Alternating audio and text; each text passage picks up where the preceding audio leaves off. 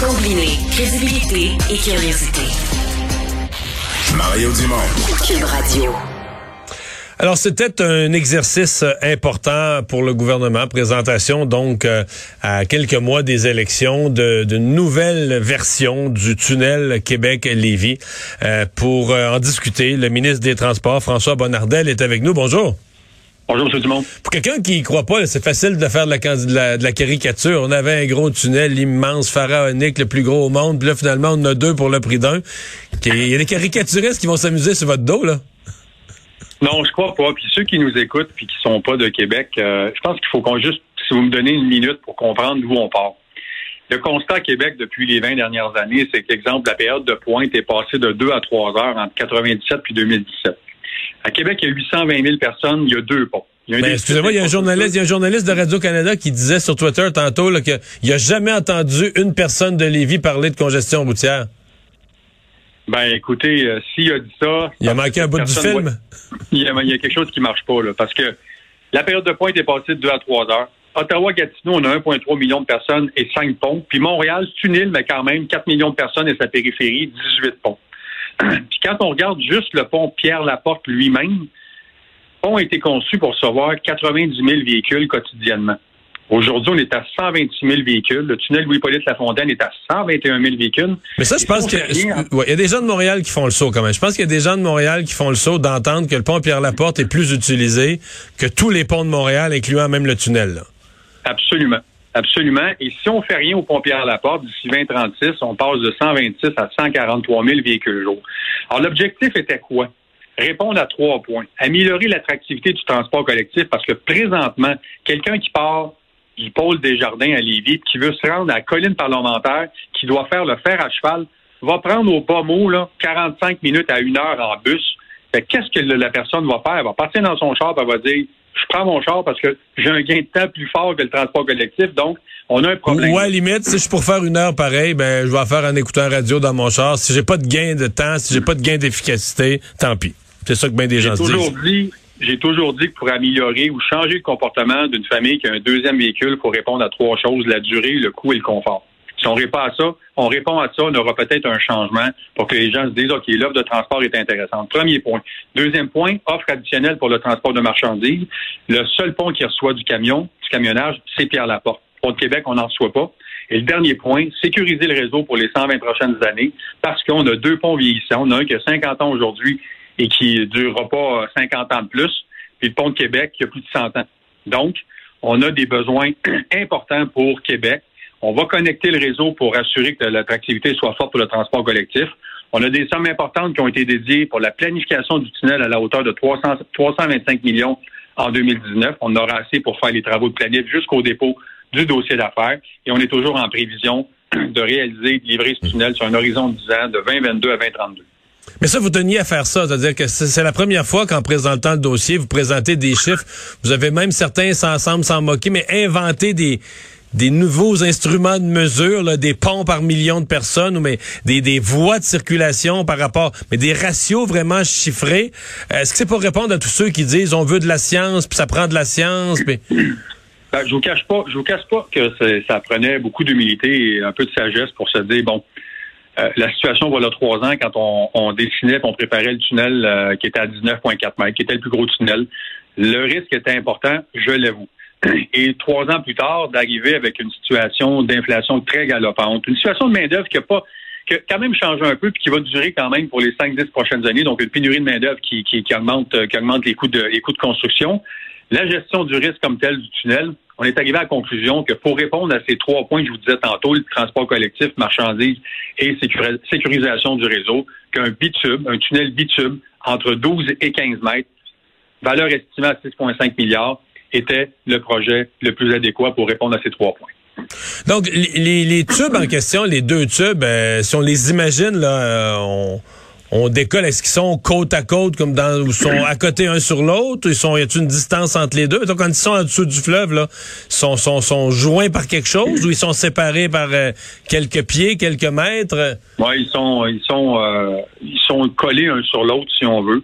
Euh, ceux qui connaissent un peu Québec, il y aura un V. On va sortir du côté de Québec sur les deux axes routiers importants, autoroutiers, que sont l'autoroute Laurentienne euh, vers le nord et l'autoroute du frein Montmorency vers l'est. On va avoir une sortie charret pour le transport collectif, pour amener les bus, ceux qui connaissent là, la gare de train dans le quartier Saint-Roch, vont pouvoir se connecter au pôle Saint-Roch qui vont nous amener, si on le souhaite, en tramway vers Destimoville, et un édicule qui va nous connecter, nous monter dans un ascenseur pour nous amener à Colline parlementaire ou pour utiliser le tramway si, euh, si désiré. Donc, ça fait partie de ce que vous appelez votre réseau de transport de la, ou réseau express de transport de la capitale. Ben, c'est la vision qu'on avait dès le début. On va se le dire sérieusement, la ville de Québec a été bâtie pour l'automobile.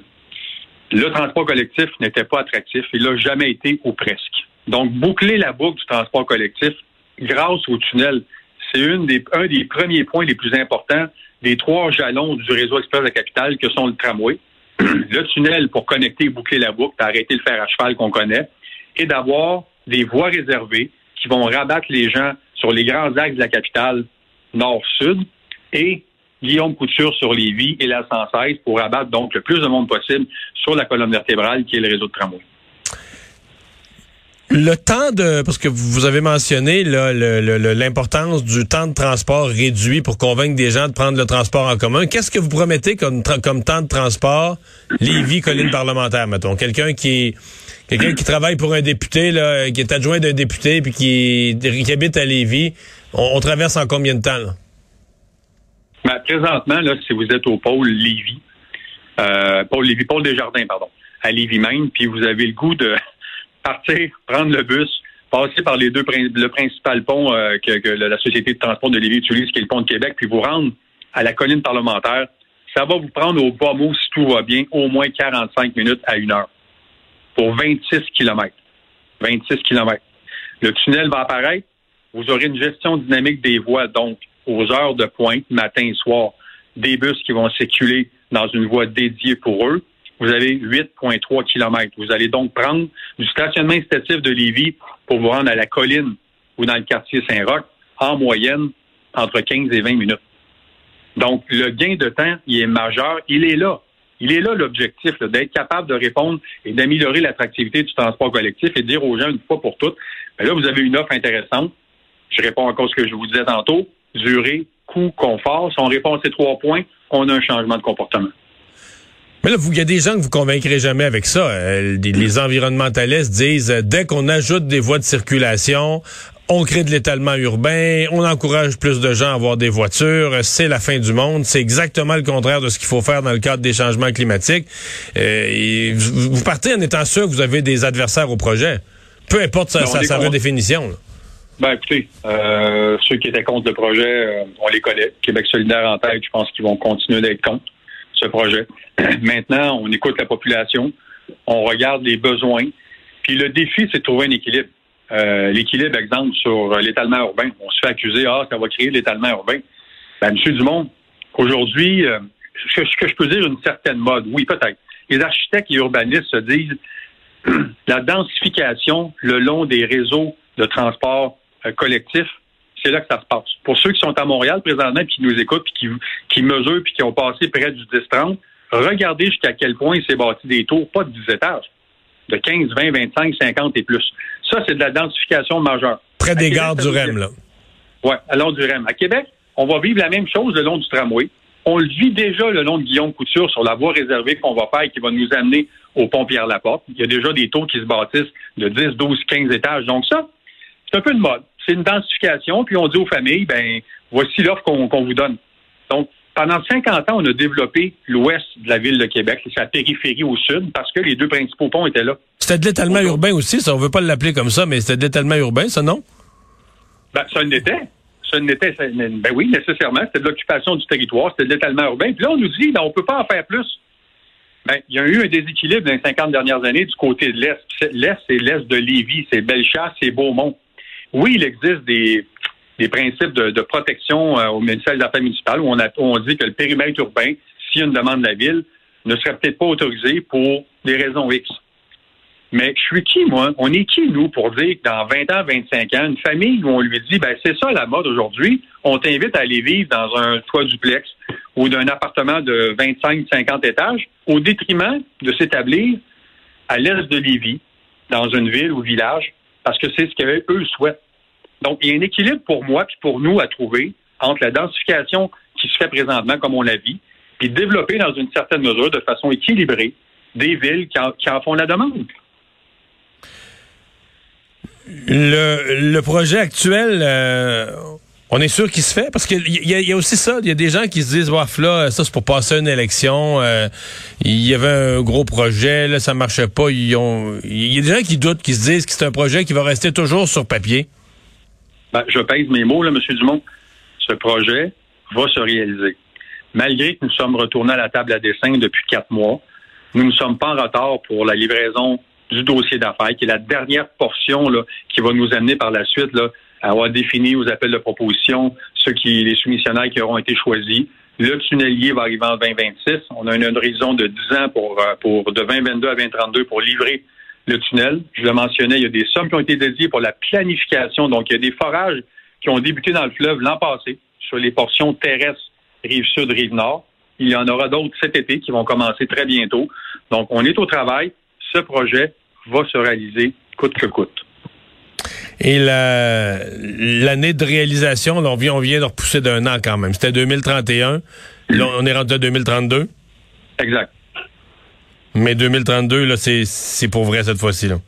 Ben, c'est un défi, euh, c'est un défi colossal. Faut pas se le cacher. Il y a eu des tunnels déposés qui ont été euh, qui ont été faits pour euh, pour construire le tunnel Louis-Polyte Lafontaine. Le voilà 60 ans ou presque on fait des réparations majeures pour assurer puis augmenter sa longévité.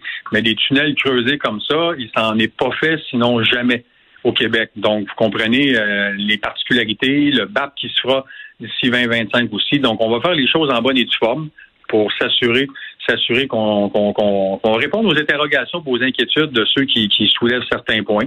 Travailler avec la Ville de Québec, travailler avec la Ville de Lévis pour s'assurer d'offrir le meilleur réseau expert de capital pour l'ensemble des besoins euh, des gens de la périphérie de Québec. François Bonnardel, merci d'avoir été là. Au, Au revoir, le ministre québécois des Transports.